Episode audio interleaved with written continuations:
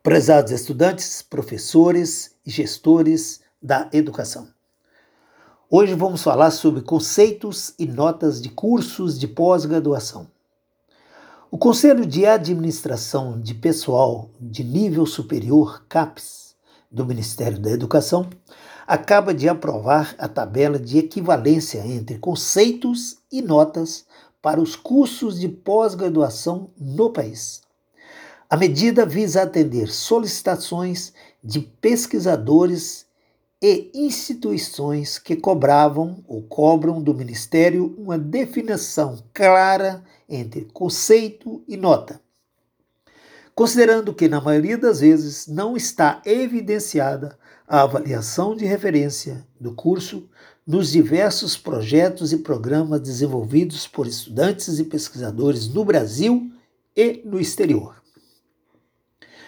Os programas de pós-graduação das instituições de ensino no Brasil são avaliados conforme conceitos e notas, e muitas vezes isso gera uma certa dúvida no momento de considerar a avaliação do curso, seja em projetos internos ou desenvolvidos no exterior. A tabela de equivalência divulgada pela CAPES considera os conceitos e nota como segue. Conceito A, nota 5. Conceito B, nota 4. Conceito C, nota 3. Conceito D, nota 2. E conceito E, nota 1. O CAPES informa que os cursos atuais, avaliados como notas 6 e 7, não têm equivalência. Até 1997, os cursos de pós-graduação no Brasil eram avaliados só por conceitos, letras. A partir de então, passaram a ser avaliados também com notas, entre parênteses, números.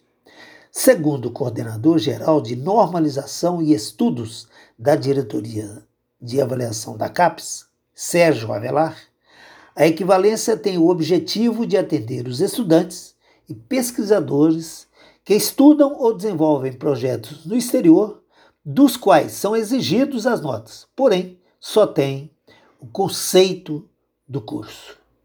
Por hoje é só, meus amigos. Um abraço a todos, fiquem com Deus e até amanhã.